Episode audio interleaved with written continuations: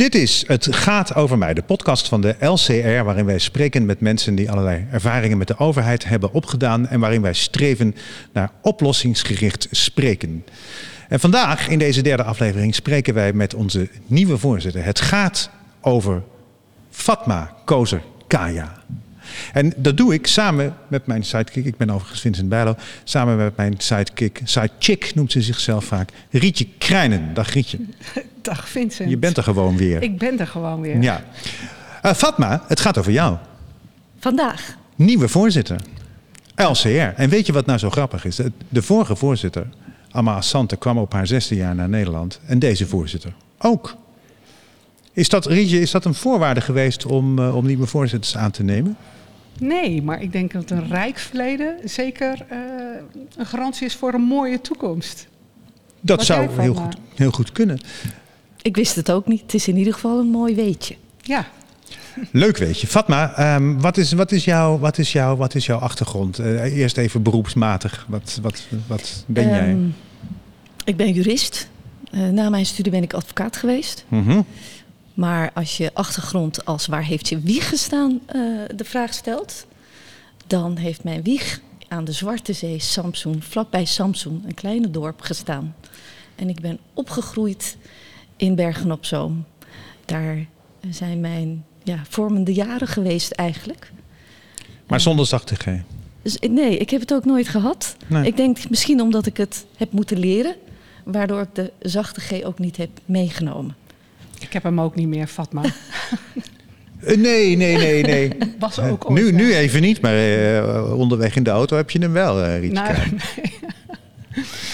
Wat heb je toen besluiten, uh, Fatma, om te solliciteren als voorzitter? Ah, ik word zo ongelooflijk gedreven door rechtvaardigheid. Um, dat mensen mogen zijn en kunnen zijn en kunnen leven en een bestaan hebben waar ze ook gelukkig uh, jarenlang uh, hun ding kunnen doen, kunnen werken, hun gezin kunnen uh, onderhouden. Um, en ik heb ook niet voor niets recht gestudeerd. Mm -hmm. Want um, als advocaat heb ik ook heel veel mensen bijgestaan die in uitkeringssituaties zaten of problemen met hun werkgever hadden. Ja. Dus ik heb vooral sociale verzekeringszaken en arbeidsrecht gedaan. Dat was een bewuste keuze, dat was een, begrepen. Ja, dat was een bewuste keuze, omdat juist daar zoveel behoefte was uh, voor mensen uh, uh, aan advocaten die ze ook begrepen. Want ik ben natuurlijk ook een migrantenmeisje en heb ook natuurlijk in een omgeving gezeten waar niet alles vanzelfsprekend was. Nee. En dat heb je later in je Kamerlidmaatschap, heb je natuurlijk die betrokkenheid enorm voortgezet. Je bent Kamerlid van D66 geweest. Ja. En um, toen was je ook altijd. Jij, jij, bent bijvoorbeeld de enige geweest die tegen de inburgeringszet van Verdonk heeft gestemd. Oh van god, dat is zwaar ook. Ja, ja, dat is eigenlijk wel een heel mooi voorbeeld. Ja. Want ik had buren die drie kinderen hadden, althans drie eigenlijk tieners, twee die studeerden mm -hmm. en één die op uh, de middelbare school zat. En deze man die werkte ook via ploegendienst. Ja. Um, hij moest, omdat hij geen Nederlands paspoort had, wel een inburgeringscursus doen. En uh, uh, iets verderop iemand die uh, een uitkering kreeg en wel een Nederlands paspoort had, die hoefde dat niet. En dat vond ik heel moeilijk uit te leggen. Iemand die zo vol in, in de samenleving zit, ontzettend de best doet om een gezin um, ja, te onderhouden. Te onderhouden Ja. en, maar ook een vader te zijn. Ja. Dat die ook nog eens belast werd met... ga nog maar eventjes een inburgeringscursus doen. Ja, en, en, en jij was bijvoorbeeld ook... Uh, je hebt op de Turkse gay-boot gestaan. Ja. Bij Gay Pride, de knelparade. Ja. Dus overal waar jij komt... Uh, gaat het over, over uh, inderdaad gelijk, gelijkwaardige behandeling. Ja, ik ben daar ook heel bewust uh, als enige Kamerlid met een Turkse afkomst op die boot gaan staan. Dat heeft heel veel uh, reuring veroorzaakt. Ja, dat, ik kan me maar nog goed voor herinneren. mij is de grondwet gewoon mijn handboek. Ja. Soms uh, is de ene deel van je achtergrond niet blij met je en soms een ander deel niet. Maar ik vind dat grondrechten niet uh, afhankelijk van personen, personen toegepast kunnen worden. Dat moet voor iedereen gelijkwaardig toegepast ja, worden. Of van omstandigheden. Hè? En ja, dat, uh, natuurlijk, vandaar gelijkwaardigheid. Ja, precies. Gelijk is, is niet altijd hetzelfde. of nooit ja. altijd hetzelfde. Ja, dat klopt. Ja. En, en uh, um, dat, dat, dan ben je natuurlijk bij de LCR waarschijnlijk aan het ongelooflijk goede adres. Uh, ja. om, om deze verhalen ook verder te gaan uh, brengen. Ja, ik kijk er ontzettend naar uit. Ik ben er ontzettend trots op met een hele betrokken team aan de, de slag te gaan.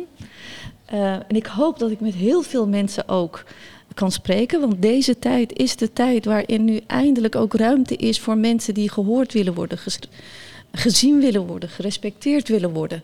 En niet een papieren werkelijkheid. Uh, ja, ik heb wel eens iemand gesproken als wethouder. En die zei op een gegeven moment. Um, zien ze mij ook? Ja. Mag ik er ook zijn? Ja, je bent vier jaar in Amersfoort wethouder geweest. En um, ik neem aan dat je daar ook ongelooflijk veel contact had. Juist met de, om het maar eens even tussen aanhalingstekens te zeggen, de gewone mensen.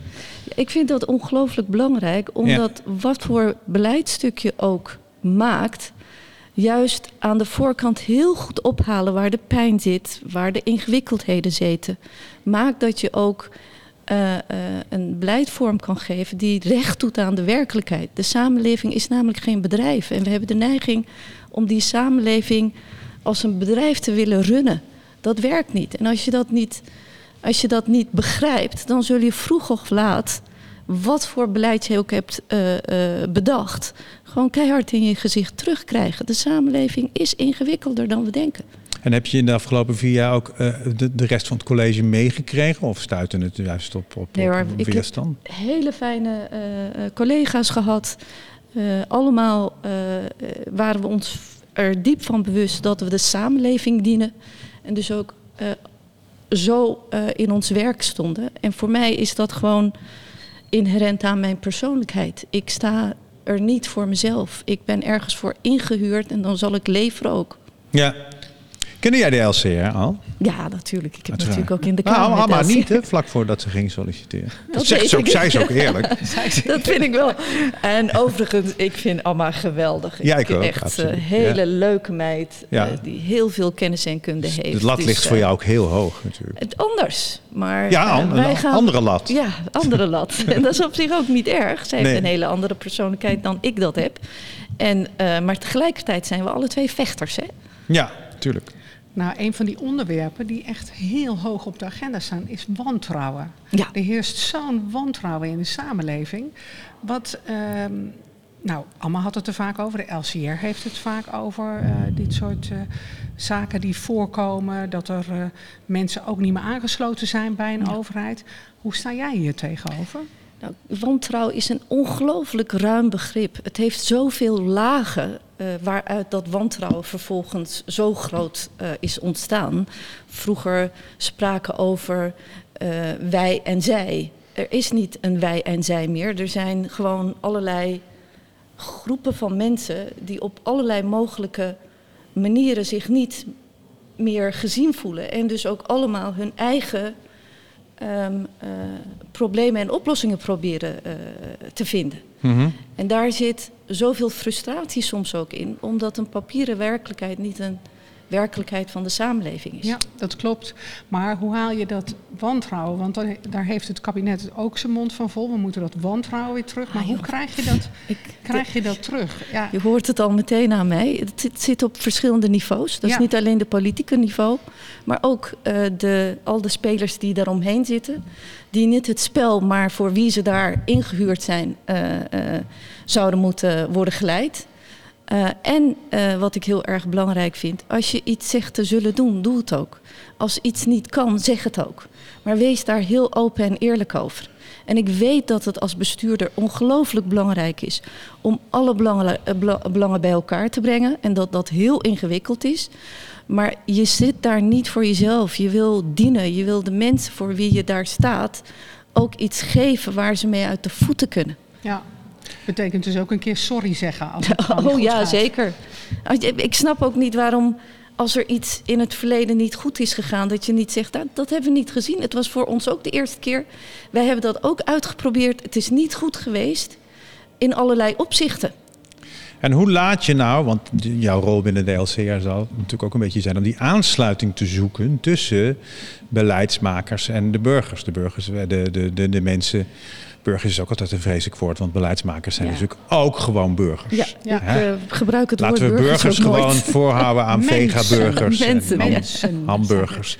Uh, nee, maar de, de, de, de aansluiting tussen mensen waarover het gaat en, en de beleidsmakers, hoe, hoe denk je die te gaan vormgeven? Kijk, ik heb natuurlijk nu zoveel ervaring, zowel in de politieke arena als in, de in mijn besturende rol, maar ook als advocaat, waar ik heel van dichtbij heb gezien mhm. wat uh, wetten met, voor mensen betekenden, hoe ingewikkeld dat vaak is en soms ook niet uitlegbaar. Nee.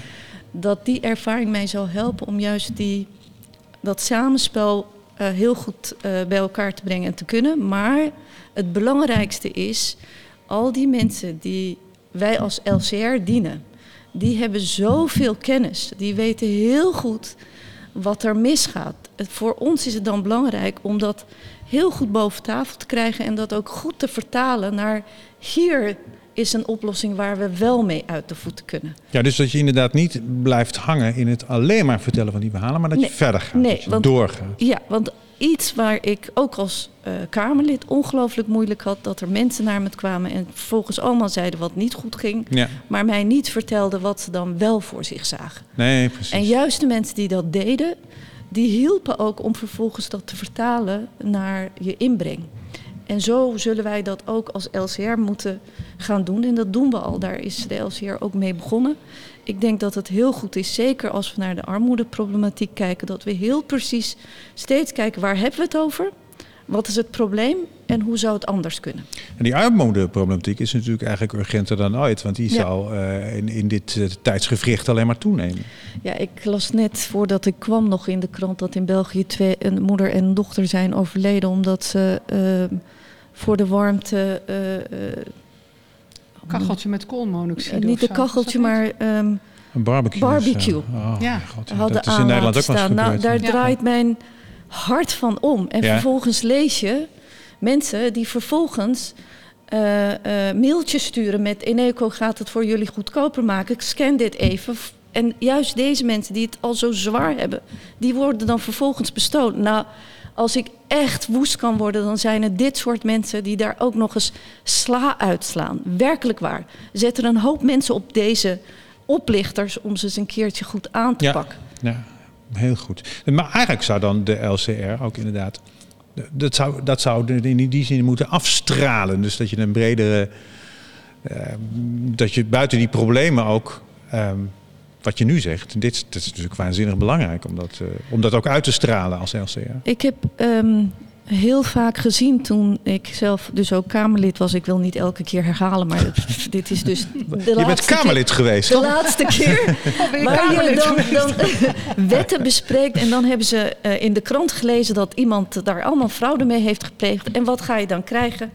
Allemaal, oh dat is zo verschrikkelijk. Nu moet een wet maken daar, waar iedereen aan moet voldoen. Waardoor je eigenlijk al die goedwillende mensen die daar helemaal niet mee uit de voeten kunnen, niet begrijpen, ineens opzadelt met allerlei uh, uh, uh, situaties waar ze gewoon niet meer doorheen komen. En alleen maar gestrest raken en nog moeilijker situaties. nou ja, het is natuurlijk ook zo. Dat dus die het is breder. Die hele strakke fraudewetgeving is natuurlijk voortgekomen uit een Bulgare fraude. Maar als je ziet hoeveel dat nou eigenlijk was. Ja. Dus in die zin heeft de Tweede Kamer zelf ook, uh, moet zelf ook heel goed naar zichzelf kijken. Ja, absoluut. Ik, ik heb toen in dat inbreng bij armoede, ik eindigde met en stop ook mensen als B-burgers te behandelen. Ja, ja. zeker. Absoluut. Dat is een van de, van de speerpunten ook. Hè. Laat mensen ook zien en uh, zorg niet dat, dat, dat we over mensen praten. Dat is ook een onderdeel. Hè. Met mensen. Met mensen. Ja. En dat mensen voor zichzelf kunnen praten. Dat is zo belangrijk. En geen waas van zieligheid eroverheen gooien. Als ik dus ergens een hekel aan heb, is dat het wel. Mensen willen trots zijn op wat ze doen. Ze hebben alleen een beetje een duwtje of een stukje hulp nodig. Niet al dat, oh wat zielig en nou moeten we... Dat, is comfortabel, hè? De Ja. samenleving indelen in eh, kwetsbare en sterke, Ja. of zwakke Ja. en sterke. Want dan kan je jezelf heel comfortabel aan de andere kant scharen. En dan hoef je het er niet meer over te hebben. Je raakt ze direct in hun trots. Ja, absoluut. Ja. Ik ga straks naar eh, eh, verzekeringsartsen van het UWV en die ga ik voorlichten over dit soort zaken. Ook over inderdaad de stigmatisering. Ik ben er vaak geweest. En eh, ja, dat zal wel. Eh, maar dat, als, dat, als advocaat dit keer. Nee, maar eh, dat is natuurlijk ongelooflijk belangrijk. En maar wat ik altijd zo teleurstellend eh, vind, eh, mijn, een van mijn mantra's vanmiddag zal worden: we denken in patronen, we denken in patronen, we denken in Ja. patronen. Maar dat is wat mensen voortdurend blijven doen. Ja. En daar kan jij natuurlijk ook als voorzitter een enorme bijdrage aan Ja. leveren om die te doorbreken. Nou, ik, ik ga in ieder geval mijn best doen. Wat ik ook heel mooi vind, dat ik nu weer in die praktijk als wethouder weliswaar heel erg ook heb gezien dat we heel veel dingen in een soort van lineaire lijn hebben bedacht. Mhm. Eh, en dat hebben we niet voor niets, omdat het ook een minder ingewikkelde eh, samenleving was dan waar we nu zitten. Met ook een digitaliseringsaspect waar je u tegen zegt. Ja. Ja, je moet nu, en de samenleving zit niet op die lijn, die zit daar boven, onder, zij, nou ja, die zitten overal. Die denken niet in die lijnen waarin wij dan moeten gaan opereren. Dus wij moeten ook in onze wetgeving nadenken hoe we daar meer ruimte in kunnen creëren. Heb jij ook het gevoel, wat ik vaak heb, dat, dat politici, beleidsmakers zichzelf als maatstaf nemen? Ja. Dus in, in, in eh, genuanceerd kunnen Ja. denken of in, in dingen kunnen doen, regelen. Ik, ik denk dat dat niet zozeer, maar de angst fout te maken, de angst afgerekend te worden, de angst voor allerlei ook aanpalende organisaties en mensen rondom de politiek. eh, eh, ja, daar hoort van, van de Kamerlid tot eh, de minister, tot beroepsgroepen, tot media ook bij. Die moeten ook eens achter hun oren krabben. Waar zijn we nou met elkaar voortdurend mee bezig? En die twint, zijn er twintig fracties, hè, geloof ik. Ja. Ja, 20 of 21. Ja, Ja, ik heb er nou, vanaf zijn. dat Er komt verandert met de dag. bij. Ja, en, en, en ja, de- ga daar maar eens aan staan. Die Ja. allemaal vanaf dag één precies weten hoe dat spel gespeeld wordt. Ja, en eenmansfracties die hebben het moeilijk. Die moeten zich inlezen. Ja, ook dat. Die materie daar En ze hebben eh, geen ondersteuning. Nee. Het is gewoon Nee. aan alle kanten moet gewoon heel goed gekeken worden. Is dit nou nog maar dat vraagt, dus dat eigenlijk, dat vraagt dus eigenlijk om een, om een krachtige, gebundelde stem van de mensen waar het over gaat.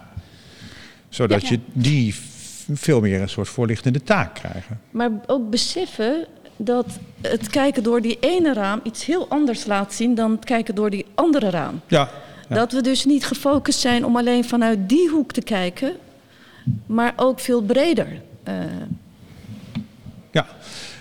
Heb jij tot slot ehm, de indruk dat de, dat de, de, de stem van de burger, eh, eh, ik, ik noem hem toch maar even zo, eh, de, de stem van, Van de, mensen. de mens, Van de mensen. onze inwoners. de, me- de, Van de inwoners. Van de, de ja. inwoners, de ingezetenen. Heb jij het gevoel dat de stem van de ingezetenen eh, veranderd is de afgelopen jaar? In ieder geval wordt het eh, meer eh, eh, begrepen en ehm, meer nagedacht over hoe ze dat zouden moeten doen en Ja. willen doen. Ehm, maar ik denk dat het begint met begrijpen dat de mensen eigenlijk de echte deskundigen zijn over hun problematiek en waar ze tegenaan lopen. Dat je dat echt scherp naar boven haalt. Wat je ook in dat sociaal brede domein van eh, waar allemaal inkomen een rol speelt, eh, met elkaar eh, vormt. Ze het noemen gaat dat, over mij. het gaat over, het, ze Ja. noemen dat tegenwoordig eigenaarschap. Ja. Dus je moet Ja. eigenaarschap tonen van je verhaal. Dat is op zich Nou, een die tonen softe- zij hoor. Ik- denk dat de ander Ja, vooral moet begrijpen nee, dat je- zij eigenaar je- zijn van je- hun verhaal. Je de mens. Je de mens. Ja, de mens Je de mens. Zoals jij ook eigenaarschap van je eigen verhaal moet tonen. En dat ga jij doen eh, Ja. als voorzitter van de LCR. Eh, mag ik je heel erg bedanken voor deze introductie. Heel graag gedaan. Dankjewel Vincent. En veel succes. Ja, heel veel succes. En we gaan nog ontzettend veel van je horen. Ik ga mijn best doen.